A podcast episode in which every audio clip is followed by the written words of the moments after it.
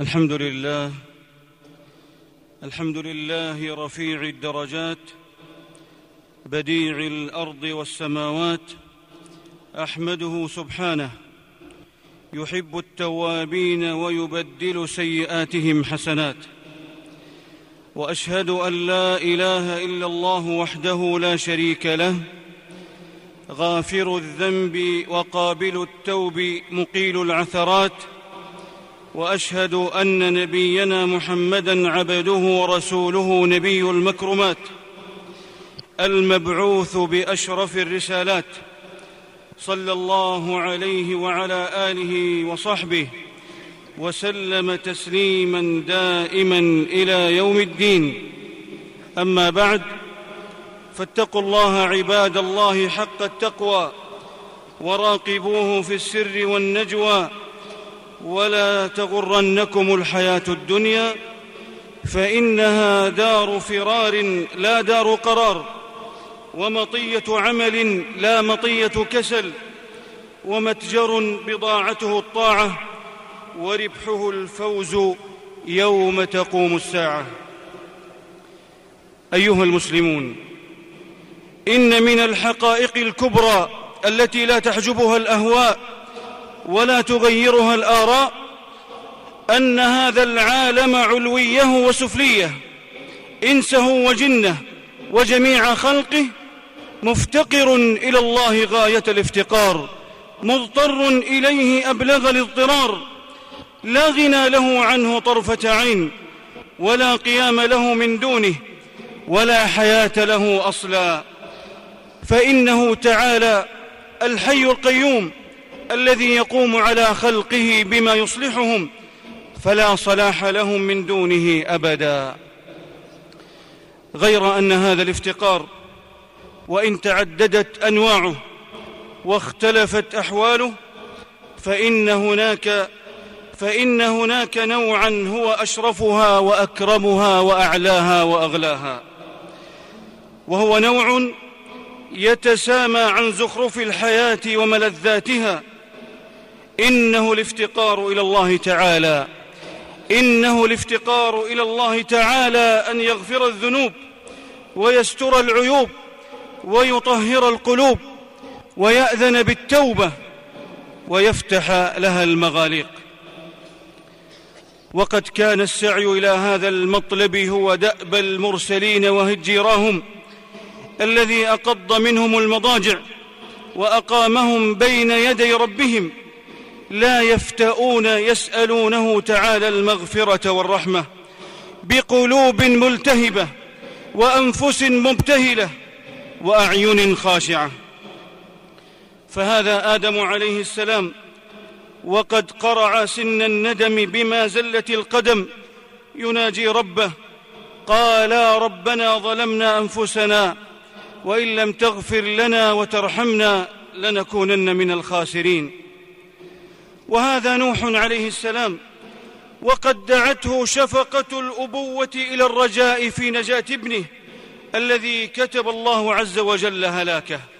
فعاتبه ربه سبحانه بقوله قال يا نوح إنه ليس من أهلك إنه عمل غير صالح. فلا تسألني ما ليس لك به علم إني أعظك أن تكون من الجاهلين. فسلم لأمر ربه تبارك وتعالى مستغفرا تائبا. قال رب إني أعوذ بك أن أسألك ما ليس لي به علم وإلا تغفر لي وترحمني أكن من الخاسرين. ولما علم عليه السلام شرف هذا المطلب وأنه رأس المطالب لم يختص نفسه به بل أشرك معه كل مؤمن ومؤمنة. فدعا ربه رب اغفر لي ولوالدي ولمن دخل بيتي مؤمنا وللمؤمنين والمؤمنات ولا تزد الظالمين إلا تبارا. وهذا خليل الرحمن الأمة القانت الحليم الأواه المنيب إبراهيم عليه الصلاة والسلام. يلهج بهذا المطلب ويجعل له حظا من دعائه راجيا خائفا. ربنا اغفر لي ولوالدي وللمؤمنين يوم يقوم الحساب. وما يزال هذا الهم مستوليا عليه آخذا بلبه وهو يدعو قومه إلى ملته ويعرفهم ربه بصفته فيقول أفرأيتم ما كنتم تعبدون؟ أنتم وآباؤكم الأقدمون؟ فإنهم عدو لي إلا رب العالمين. الذي خلقني فهو يهدين والذي هو يطعمني ويسقين. وإذا مرضت فهو يشفين. والذي يميتني ثم يحيين. والذي أطمع أن يغفر لي خطيئتي يوم الدين. رب هب لي حكما وألحقني بالصالحين واجعل لي لسان صدق في الآخرين واجعلني من ورثة جنة النعيم واغفر لأبي إنه كان من الضالين. ولا تخزني يوم يبعثون يوم لا ينفع مال ولا بنون إلا من أتى الله بقلب سليم. وهذا الهم أيضا برح بالنبي الكريم عيسى عليه السلام في شأن قومه. فقال معرضا برحمة الله إن تعذبهم فإنهم عبادك وإن تغفر لهم فإنك أنت العزيز الحكيم. وذلكم الكليم موسى عليه السلام لما رجع إلى قومه غضبان اسفا من اتخاذهم العجل إلها أدركه هذا الهم وعجل إلى ربه داعيا منيبا. قال رب اغفر لي ولأخي وأدخلنا في رحمتك وأنت أرحم الراحمين. ولما أراد عليه السلام إغاثة رجل من شيعته استغاثه على رجل من عدوه وكزه فقضى عليه ثم تذكر وأناب وأقبل إلى ربه مقرا. قال رب إني ظلمت نفسي فاغفر لي. فغفر له. إنه هو الغفور الرحيم. وذلكم نبي الله داود عليه السلام. ذو الأيدي الذي شد الله له ملكه وآتاه الحكمة وفصل الخطاب. لما رأى أنه ذهب عن الحق في قضاء قضاه بين خصمين هرع إلى ربه مستغفرا. وظن داود أنما فتناه فاستغفر ربه وخر راكعا وأناب فغفرنا له ذلك وإن له عندنا لزلفى وحسن مآب. أما سيد الأولين والآخرين ورحمة الله للعالمين محمد بن عبد الله عليه صلوات الله ما ذكره الذاكرون وغفل عن ذكره الغافلون فكان أرغب الناس إلى ربه وأخوفهم من مقامه وأشدهم رهبا من غضبه وعقابه وأليم عذابه. وقد ألهمه سبحانه الاستغفار والتوبة إليه فكان ذلك يجري منه مجرى النفس. فعن أبي هريرة رضي الله عنه قال سمعت رسول الله صلى الله عليه وسلم يقول والله إني لأستغفر الله وأتوب إليه في اليوم أكثر من سبعين مرة. أخرجه البخاري. وكان هذا شأنه في ليله ونهاره. فعن عائشة رضي الله عنها قالت فقدت النبي صلى الله عليه وسلم ليلة من الفراش فالتمسته فوقعت يدي على بطن قدميه وهو في المسجد وهما منصوبتان وهو يقول اللهم إني أعوذ برضاك من سخطك وبمعافاتك من عقوبتك وأعوذ بك منك لا أحصي ثناء عليك أنت كما أثنيت على نفسك. أخرجه مسلم. وحكت أم المؤمنين أيضا مشهدا بديعا آخر من تعبده وتقربه. قالت افتقدت النبي صلى الله عليه وسلم ذات ليلة فظننت أنه ذهب إلى بعض نسائه فتحسست ثم رجعت فإذا هو راكع أو ساجد يقول سبحانك وبحمدك لا إله إلا أنت. فقلت بأبي أنت وأمي إني لفي شأن وإنك لفي آخر. أخرجه مسلم. سارت مشرقة وسرت مغربا. شتان بين مشرق ومغرب. وما يزال هذا الخوف من الذنب وعاقبته ملازما لأولئك المرسلين حتى يصحبهم في الموقف الأكبر يوم يجمع الله الأولين والآخرين على صعيد واحد. فيبلغ الناس من الغم والكرب ما لا يطيقون وما لا يحتملون. فيقول بعض الناس لبعض ألا ترون ما أنتم فيه؟ ألا ترون ما قد بلغكم؟ ألا تنظرون من يشفع لكم إلى ربكم؟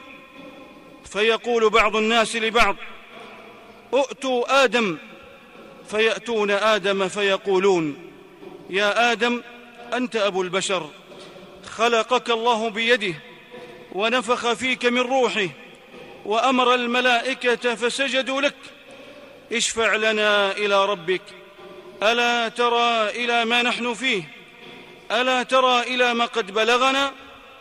فيقول آدم إن ربي غضب اليوم غضبا لم يغضب قبله مثله ولن يغضب بعده مثله. وإنه نهاني عن الشجرة فعصيته.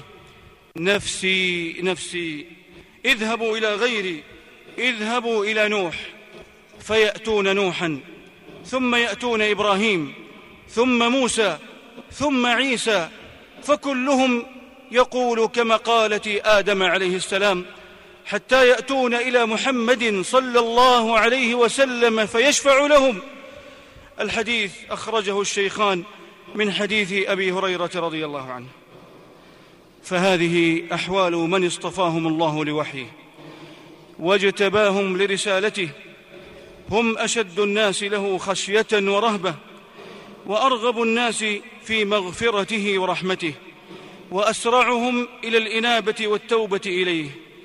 وبقدر معرفة العبد لربه يكون خوفه منه وتعظيمه له. إنما يخشى الله من عباده العلماء. نفعني الله وإياكم بما أنزله من البينات والهدى وبارك لنا في سنة خير الورى وأستغفر الله العظيم لي ولكم من كل ذنب فاستغفروه فيا فلاح المستغفرين. الحمد لله الحمد لله الذي جعل التوبة من خير منازل السائرين. الحمد لله الذي جعل التوبة من خير منازل السائرين. أحمده سبحانه يحب التوابين ويحب المتطهرين. وأصلي وأسلم على إمام المتقين وخاتم المرسلين ورحمة الله للعالمين وعلى آله وصحبه أجمعين. أما بعد أيها المسلمون فلا غرو أن كانت تلك هي حال الأنبياء والمرسلين عليهم السلام في توبتهم إلى الله عز وجل. فإن منزلة التوبة هي أول المنازل وأوسطها وآخرها. فلا يفارقها العبد السالك إلى الله ولا يزال فيها إلى الممات.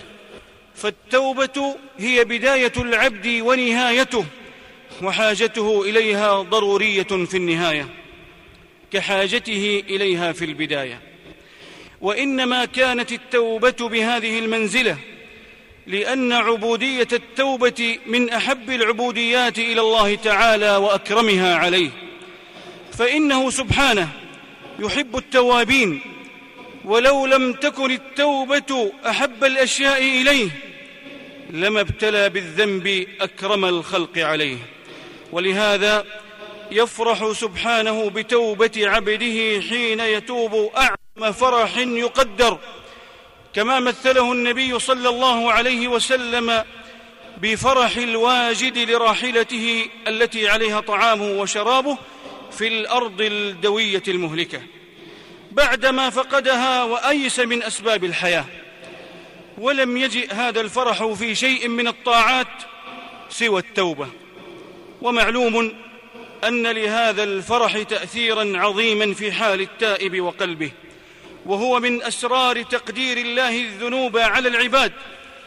فالعبد ينال بالتوبة درجة المحبوبية فيصير حبيبا لله. فإن الله تعالى يحب التوابين ويحب العبد المفتن التواب لما في عبوديته من الذل والانكسار والخضوع والتملق لله والتذلل له والذل والانكسار روح العبادة ومخها ولبها. والله سبحانه أقرب ما يكون إلى عبده عند ذله وانكسار قلبه. والقصد أن شمعة الخير والفضل والعطايا إنما تنزل في شمعدان الانكسار. وللعاصي التائب من ذلك نصيب وافر. اللهم إنا نسألك بعزك وذلنا. اللهم إنا نسألك بعزك وذلنا. لك إلا رحمتنا. نسألك بقوتك وضعفنا. وبغناك عنا وفقرنا إليك. هذه نواصينا الكاذبة الخاطئة بين يديك. عبيدك سوانا كثير. وليس لنا رب سواك. لا ملجأ ولا منجى منك إلا إليك. نسألك مسألة المساكين ونبتهل إليك ابتهال الخاضع الذليل وندعوك دعاء الخائف الضرير. سؤال من خضعت لك رقبته ورغم, ورغم لك أنفه وفاضت لك عيناه وذل لك قلبه. يا من نلوذ به فيما نؤمله ومن نعوذ به فيما نحاذره. لا يجبر الناس عظما أنت كاسره ولا يهيضون عظما أنت جابره. ثم صلوا وسلموا رحمكم الله. على نبينا محمد سيد ولد عدنان كما أمركم بذلك ربكم فقال في محكم البيان إن الله وملائكته يصلون على النبي. يا أيها الذين آمنوا صلوا عليه وسلموا تسليما. اللهم صل وسلم وبارك وأنعم على سيدنا ونبينا محمد. وارض اللهم عن صحابته الكرام وإخوانه وأزواجه وذريته. وعنا معهم بفضلك ورحمتك يا أرحم الراحمين. اللهم أعز الإسلام وانصر المسلمين. اللهم أعز الإسلام وانصر المسلمين. وأذل الشرك والمشركين. ودمر أعداء الدين. واجعل هذا البلد آمنا مطمئنا وسائر بلاد المسلمين. اللهم بفضلك عمنا وبلطفك حفنا وعلى الإسلام والسنة والجماعة جمعا توفنا. توفنا مسلمين وألحقنا بالصالحين غير خزايا ولا مفتونين. اللهم ما سألناك من خير فأعطنا وما لم نسألك فابتدئنا وما قصرت عنه آمالنا وأعمالنا من خيري الدنيا والآخرة فبلغنا. اللهم إنا نسألك الهدى والتقى والعفاف والغنى. اللهم آمنا في أوطاننا وأصلح أئمتنا وولاة أمورنا وأيد بالحق والتوفيق والتسديد إمامنا وولي أمرنا. اللهم وفقه وولي عهده لما فيه صلاح البلاد والعباد ولما فيه نصر الإسلام وعز للمسلمين. يا رب العالمين. اللهم انصر جنودنا المرابطين على حدود بلادنا. اللهم انصر جنودنا المرابطين على حدود بلادنا. يا رب العالمين. اللهم هذه ذنوبنا نعرضها على عفوك وسيئاتنا نعرضها على إحسانك. اللهم جد علينا بالعفو والمغفرة والصفح. إنك أنت البر الرحيم. اللهم اغفر لنا ذنوبنا وإسرافنا في أمرنا وثبت أقدامنا وانصرنا على القوم الكافرين. اللهم ما نسيناه وأحصاه كتابك. اللهم اللهم عد عليه بالعفو والمغفرة يا رب العالمين. اللهم اغفر لنا ولوالدينا ولمن له حق علينا ولمن أوصانا بدعاء الخير. عم الجميع بالرحمة والرضوان. وعاملنا وإياهم باللطف والإحسان. واجعل عاقبة أمرنا يا مولانا عندك العفو والصفح والغفران والعتق من النيران. سبحان ربك رب العزة عما يصفون وسلام على المرسلين وآخر دعوانا أن الحمد لله رب العالمين.